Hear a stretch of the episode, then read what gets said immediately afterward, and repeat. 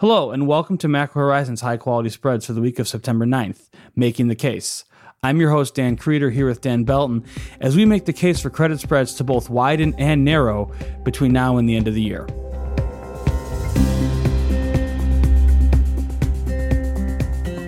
Each week, we offer our view on credit spreads, ranging from the highest quality sectors such as agencies and SSAs to investment-grade corporates.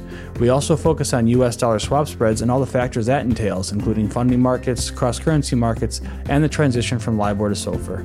The topics that come up most frequently in conversations with clients and listeners form the basis for each episode, so please don't hesitate to reach out to us with questions or topics you would like to hear discussed. We can be found on Bloomberg or emailed directly at dan.kreiter, K-R-I-E-T-E-R, at bmo.com. We value and greatly appreciate your input. The views expressed here are those of the participants and not those of BMO Capital Markets, its affiliates, or subsidiaries. Well, Dan, it's been 2 weeks since our last podcast, and I think the theme we were harping on most frequently in that podcast was talking about the stable range that credit spreads had been trading in, and that trend hasn't changed in the past 2 weeks. No, even despite the fairly significant equity market sell-off we saw in the second half of last week, credit spreads remain in this range that we've been highlighting since the mid to end of July.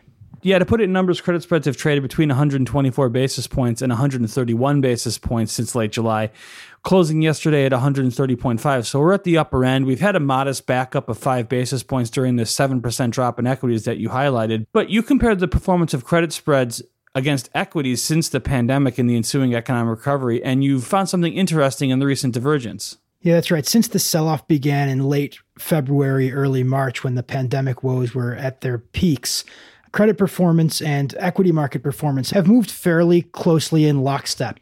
Now, we saw a pretty significant divergence between equity market returns and investment-grade corporate total returns start to occur in late July, early August, when the equity market reestablished new peaks and credit spreads started to flatline a little bit.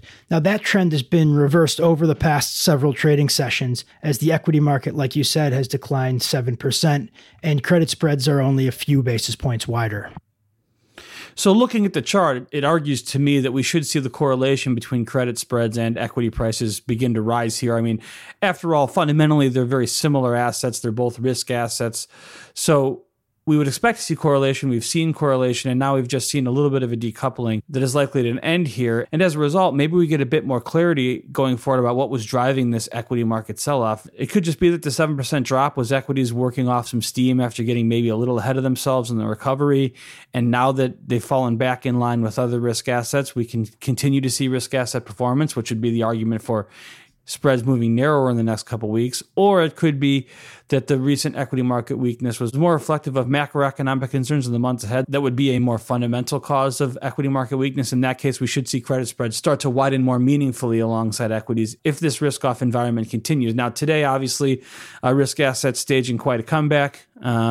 We won't read too much into one day here, but that's worth at least noting. So bring it all together. Despite the fireworks of the past couple weeks, credit spreads really remain unchanged. That's sort of been our base case, as we expected spreads to struggle to punch through pre-pandemic levels until some uncertainty begins to fade.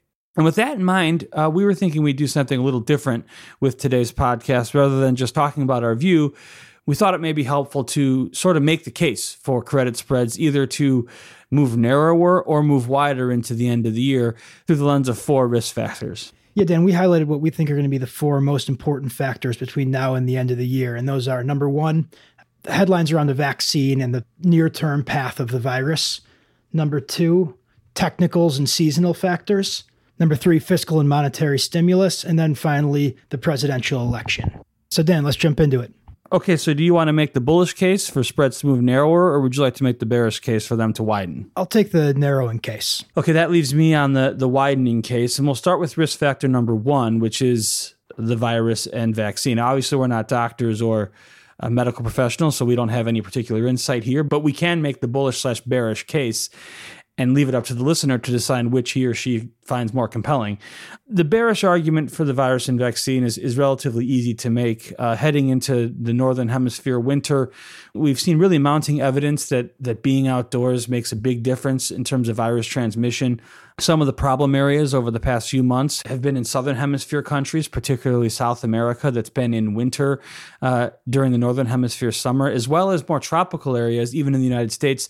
The states that suffered the most during the June-July period were Florida, Arizona, Texas, states to the south of the country where, yes, it's not winter there, but there is an argument that these states are actually indoors more during the summer months when temperatures can be in the 90s or 100 plus than the more moderate months in the spring and the fall where temperatures are in the 70s and 80s. So you don't see a big viral spread in March, April, May in those states. And then as they move inside with temperatures reaching 90s and 100s, you see the virus spread more meaningfully. So this evidence we've seen over the summer months just reinforces the idea that we already held, that being inside is a major contributor to virus spread. And obviously, as winter descends upon most of the United States and Europe, that would lead to a much more widespread virus transmission.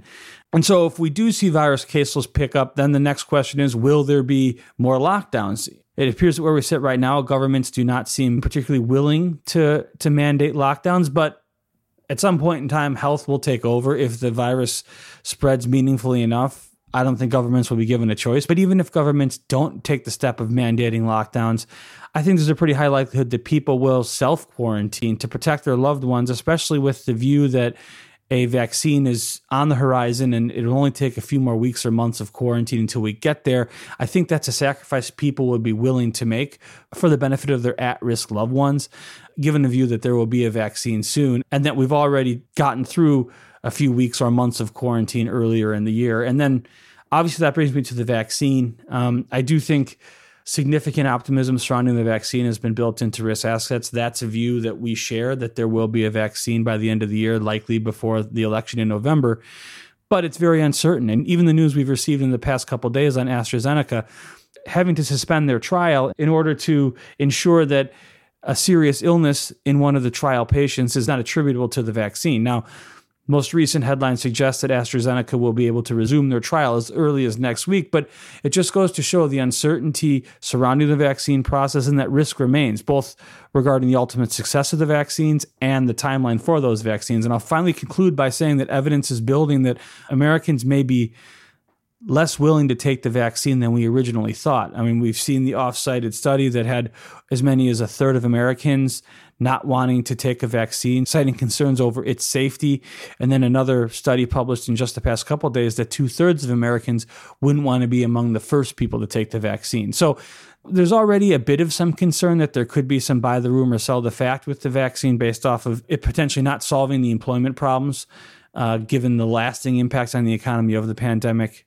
Potentially a vaccine that doesn't last for more than a couple months, isn't overly effective, et cetera. But now in addition to that, we have uncertain timelines and the potential of the vaccine to potentially come later or not be taken by a majority of Americans. So there is a lot of risk around it, and that would be the bearish case. And if the bearish case does come to fruition, I could see credit spreads widening meaningfully between now and the end of the year if the virus/vaccine risk factor goes the wrong direction. Yeah, so in making the narrowing case with respect to virus transmission, I'm actually not going to disagree with anything you've said. I do think that there's either going to be a more comprehensive economic lockdown or an increase in virus transmission rates as the weather gets colder in the Northern Hemisphere. Where I disagree with you, though, is I think that the market is going to be able to look past these near-term economic slowdowns and look towards the vaccine. And the vaccine headlines, I agree there's been a lot of optimism priced in, but once we get a vaccine, I think it's very likely that spreads are going to establish all-time tights. And as we saw last night with the AstraZeneca trial being put on hold, there was not much of a sustained reaction in risk assets. They fell a little bit overnight, but rebounded fairly quickly. And I think that's evidence that points to the fact that the market is going to look past this and say that, well, as long as there is a vaccine in the pipeline, whether it's here in December or February or even April, I think the market could be willing to look past the short-term impact on corporate earnings to some extent. And to be clear, I think there will be some near-term pain for a lot of businesses out there. However, I don't think it's going to be enough to impact the investment-grade corporate spread market. And for that reason, I think there's a real risk that spreads move well narrower than they were just before the pandemic. Now, moving on to the second factor with respect to technicals and seasonals, I'll start with the case for narrower spreads here. I think that while supply has been extremely heavy since March, it hasn't yet been enough to widen spreads materially. There hasn't really been any sustained weakness in any New Deal statistics that's been specifically attributable to supply, as we've seen in recent episodes. And so I think even though we're going to get heavy issuance into year end, there's enough demand, and the technicals on the demand side are actually, I think, enough to outweigh the heavy supply. I think going back to my previous point about spreads potentially setting all-time tights after the vaccine comes, I think that's front and center in a lot of investors' minds, where if they don't get in at these levels, they might miss a significant rally once the virus is behind us. The second thing in talking with investors that seems to be a common theme is that while current valuations of high-quality U.S. dollar credit spreads aren't particularly attractive right now, looking around at different asset classes, there isn't much that does look attractive, and there's not much reason to be bullish on many different asset classes. But all things considered, investment-grade corporate debt is not too unattractive, and I think there's going to be continued, almost limitless demand for this supply that we're going to see in the next 4 months. And I think the bearish case on the technical front must center on issuance, as you talked about. We've seen record issuance in the majority of months since March. I think July is really the only exception. And I don't see much reason to expect that to reverse course here. I mean, if you look at, in particular, August, which was the biggest August in the history of the corporate bond market and the 13th biggest month of any month, when August is typically pretty light, only 32% of August supply came to refinance old debt. That's in line with the long-term average of 28%. What does that mean to me? It means that we're not seeing corporations issue just to refinance old debt, given how low rates have come. In fact, during August, we're seeing corporations continue to issue to build cash reserves ahead of a very uncertain market environment in the fall. And I think that trend's only going to continue while the market remains open for corporations to continue to borrow. Looking ahead to the fall months, there is a reason to be concerned about employment going the other way.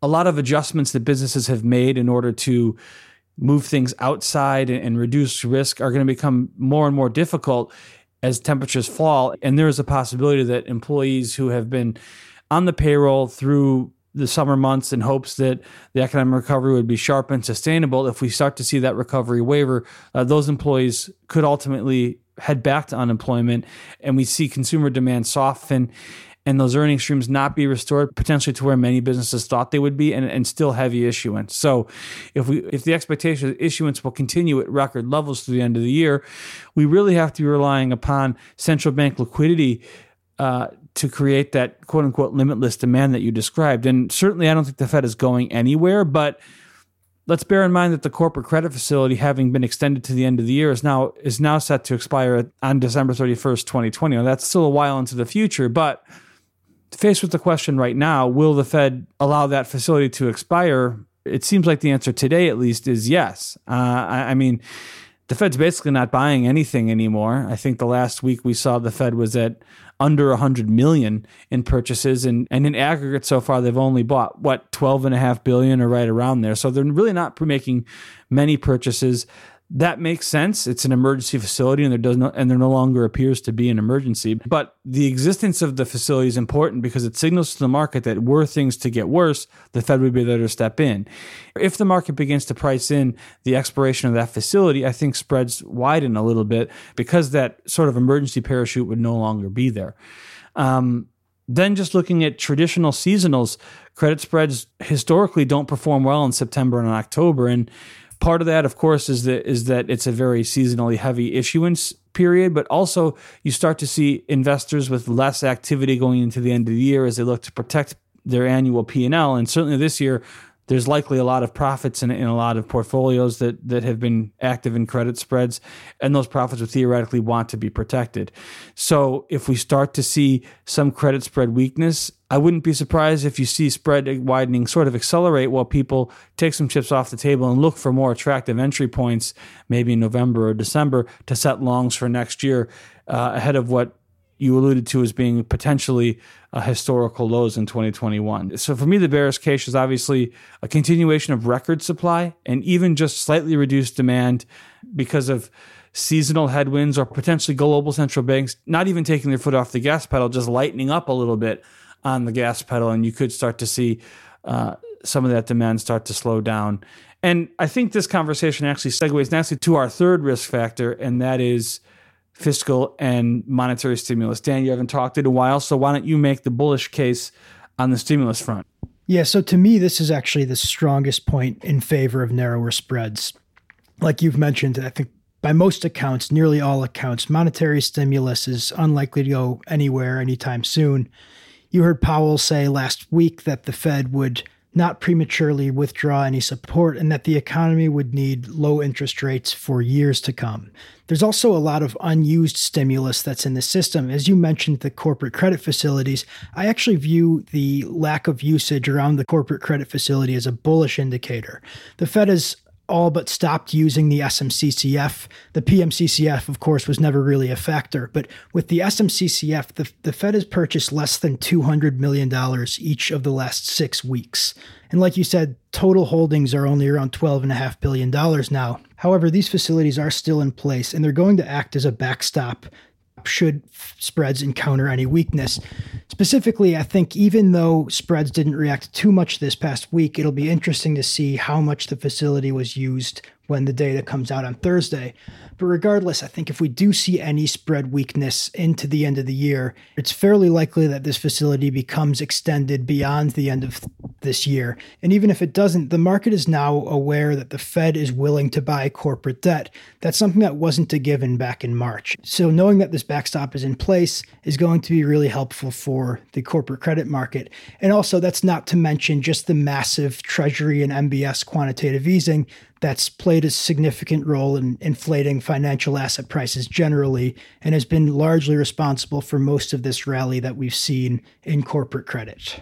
Well, on the bearish side, Dan, I'll admit that it's tough to present a bearish case for monetary policy. I sort of laid out a bearish argument surrounding the corporate credit facilities in the last section. But even if the corporate credit facility is wound down, the Fed is going to keep rates near zero for the foreseeable future, and they will continue to buy treasuries and mortgage backs in large volume for the foreseeable future. So I think from a monetary policy perspective, it's tough to make a bearish argument. The best I could say is, does that liquidity even matter very much anymore? It's sort of a half-hearted argument because I think it does matter. But if things do start to materially worsen, how much more can liquidity do other than just inflate the price of financial assets? But even if that's all it does, that argues for narrower spreads. So on the monetary policy front, I agree with you. It looks like it's going to remain bullish for credit spreads in the next few months and probably the next few years. But where I'll focus my bearish argument would then be on the fiscal side. And this is an argument that becomes easier to make by the day.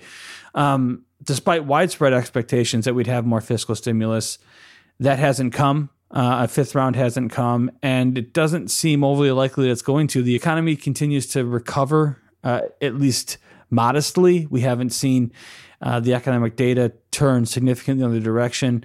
The stock market, we've had a little bit of a sell-off here recently, but nothing that I would think would cause alarm bells for people on Capitol Hill in order to rush another stimulus package through. So It doesn't seem like we're going to have more fiscal stimulus ahead of the election. If we do, it doesn't seem like it would be very large. At this point, it seems unlikely to me that the Republicans cave to the Democrats' demands.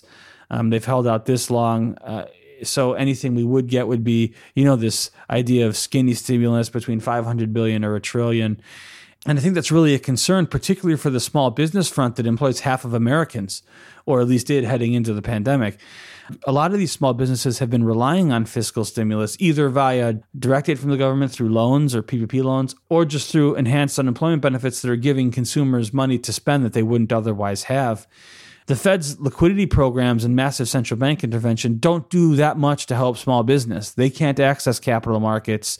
They don't get to tap into that limitless demand that you referenced earlier. They still have to go to the bank to get a loan. And there is still some hesitancy surrounding credit risk at banks that might make it difficult to get loans, or certainly advantageous loans that allow these businesses to stay operating. I mean, sure, it's a bit of a cherry pick, but you look at the example we got last week from Cranes New York, where they had a survey that indicated that as many as 2/3 of New York restaurants are planning to close by the end of the year unless they get more support. Now, yes, it's cherry picking because New York restaurants have not gone back to indoor dining. They haven't been given that indication that they would. That's an exception, not the rule, to the rest of the country where a lot of areas have gone back to indoor dining. But it just shows that there is still weakness there. And these businesses that have been relying upon shifts to outdoors or adjustments to allow customers to feel more comfortable that are made impossible by colder weather, those uncertainties could rise elsewhere in the country as well. And I'm just not convinced that we're not going to see another spike in unemployment in the fall months without more fiscal stimulus. And it doesn't appear that that's going to happen. And then I'll roll it forward to post the election, which we all are assuming because of the coronavirus this year, the election is not going to have a clear winner. It's likely to be contested and dominate the attention of Congress, the executive branch, potentially even the judicial branch, to figure out who the president's going to be. And in such a scenario, it's hard to imagine a fiscal stimulus package being passed, or even, let's say, Biden wins, and then we're relying on a lame duck president for a fiscal stimulus package. That scenario doesn't seem very promising for more stimulus should we need it if the virus does indeed worsen into the fall months with or without a vaccine. So I think I'll concede monetary policy to you, but the bearish argument for me is it's fiscal stimulus that matters at this point, and we're not getting more fiscal stimulus, at least not in the size the economy may need to bridge us to a return to quote-unquote normal with a vaccine in early 2021. Yeah, I agree with you that the fiscal stimulus picture is much more bearish than the monetary stimulus picture. The only point I would make in favor of narrower spreads with respect to fiscal stimulus is that back in early August, when Congress had a relatively short window to agree on a deal, and then they convened and recessed without any agreement, there was a very limited reaction in the market, which tells me that while I agree that fiscal stimulus is going to be very important for the economy, I think monetary stimulus has a greater impact on investment grade credit specifically. And like you said, a lot of these small businesses are the ones most at risk. And while that has a lot of implications for jobs and the economy generally, it has less implications for large corporate borrowers in the market. And for that reason, I think the monetary picture, at least in the near term, can outweigh the lack of a comprehensive fiscal stimulus bill, although I think that will eventually become an issue. So moving on to the final factor is the presidential election. Dan, do you want to start with the bearish case for the presidential election? Sure. And the bearish case for me is simply that the market has not priced in a Biden victory or the potential for a blue wave yet, despite what polls are saying. And then that will ultimately be priced in after the election. Now, that seems unlikely, given the lead that Biden has maintained so far. But there are a few reasons to think that the market hasn't priced it yet. First and foremost, we might just be trading the coronavirus. I mean, COVID-19 has dominated the market's attention all year. We have an expectation for vaccine headlines coming in October, which, if we expect that to be bullish for risk assets, we'd want to hold that in October, even if November might bring along a bearish outcome with a Democratic victory. So it could be that just election pricing has been dominated by COVID. It could also be that investors are looking through some of these polls with a skeptical eye after the experience of the first Trump election, after the experience of Brexit, that there's just this skepticism that polls are accurately reflecting the sentiment of the nation. And that's something that can be reflected sort of in prediction markets. As recently as this morning, we see a Biden lead in the prediction markets, but it's not as large as we might anticipate given the polls. It's 57-43 right now in favor of Biden in the prediction markets. And that's a little closer than the polls are indicating. So there might just be the skepticism. And so if the market has yet to price in a Biden victory or the potential for a blue wave, if and when that comes to pass, we could see risk assets repriced meaningfully. The primary reason here would be the impact on taxation, the reversal of Trump's corporate tax initiatives. When we cut corporate tax to 21%, Biden favors bringing it up to 28%. Obviously, that's not all the way to 35, and that's a point that's been made numerous times, but still a 7% increase in corporate tax is significant, even if it's not as significant as a 14% increase. And then where I find the most potential risk, at least for risk assets, is in VP Biden's proposed changes to capital gains taxation and the potential repeal of SALT limitations that Donald Trump instituted. I mean, a lot of what's happening with this QE money is that it's flowing to the people that own assets, and they take that money and have to turn around and reinvest it. And where do they reinvest it right now? Stocks enjoy quite an advantage from a taxation perspective in that real estate now, state and local taxes are capped, the deductibility of state and local taxes. In the fixed income markets, obviously you're not earning very much. You have to pay taxes on your interest received. Whereas in the stock market, you pay some tax on dividends, sure, but you don't actually realize any capital gains until after you sell. And when you do, capital gains are typically taxed at a much lower rate. If VP Biden comes in and increases capital gains significantly and or repeals the SALT limitation that President Trump put in, you could see that math behind the taxation benefit of equity start to change a little bit. And if you see equities sell off, my expectation would be the credit spreads would follow suit, just because the two risk assets tend to move together. Then the other aspects of a potential Democratic presidency, we don't expect to see Biden improve relations between the U.S. and China. There was some hope. That hope has kind of faded. And then finally, at least to this point in the election cycle, President Biden has indicated that he would favor re-shutting down the economy if that was what was recommended by the medical community in order to best combat the spread of coronavirus. So that, combined with the taxation policy, may be even the most impactful policy favored by Biden. If we go back into lockdown, the impact on the economy would be significant, and one that's not currently being priced by risk assets. So that's, to me, the bearish case surrounding the election. I'd love to hear the bullish case from you, Dan. So to me, I think there's a lot of uncertainty still remaining around what a Biden presidency would look like. First, like you said, while polls have him as a strong favorite over President Trump, prediction markets have it much, much closer to 50-50. And further, the odds that the Democrats win total control of Washington are likely smaller than that. And so the ability for Biden to increase taxes, especially given all of the preoccupation around coronavirus, I think it's going to be murky at best that Biden is able to garner the support to increase corporate tax rate, even if he is elected. Secondly, with respect to your point about trade, I think it's become fairly clear that Biden won't mark a significant departure from the Trump administration with respect to China relations. But I do think a Biden presidency will represent a modest improvement over Trump in two ways. First, I think a Biden administration would likely take a slightly softer line with China. You saw increased rhetoric around the Trump administration and China last week. I think while there wouldn't be a significant departure from that, there would be at least more moderate rhetoric coming from a Biden presidency, which I think would help international relations. And the second one, I think, is that a Biden administration would bring a lot more certainty with respect to trade and international relations. And of course, the market and businesses hate uncertainty. I think that would represent a positive. Finally, if Biden is to win, there's one positive that I see as it relates to investment grade credit, and that's the creation of an infrastructure program that would be very stimulative and likely help the economy. I think that would be a much more popular program for Biden to institute, especially given the pandemic and the state of the economy, as opposed to an increase in corporate taxes. So I think the potential for Biden to institute these policies that would be unfriendly to business and unfriendly to the economy might be a little bit overblown at this point, just given that if and when he takes office, the economy will be in a really bad place and business profitability will be in a bad place. Finally, there is the potential for a Trump surprise, which continuity would be a positive for investment grade credit. Like you've mentioned, it's not outside of the realm of possibility, given where prediction markets are putting that event right now. All right. Well, Dan, I think that pretty much sums up the bullish and bearish case for credit spreads over the remainder of the year. I hope you enjoyed the way we broke things down. We'd love to hear feedback from you if this is a good format or not, and maybe one you'd like to see repeated in the future. Finally, A quick note that II season is officially here a little later than normal, but it has arrived in September this year. And we just would like to say that we would greatly appreciate any support that you can give us.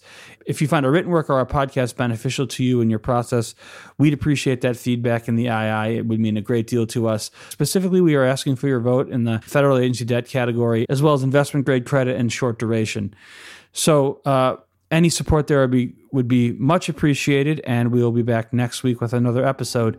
Enjoy kickoff, all you football fans. See you next week. Thanks for listening to Macro Horizons.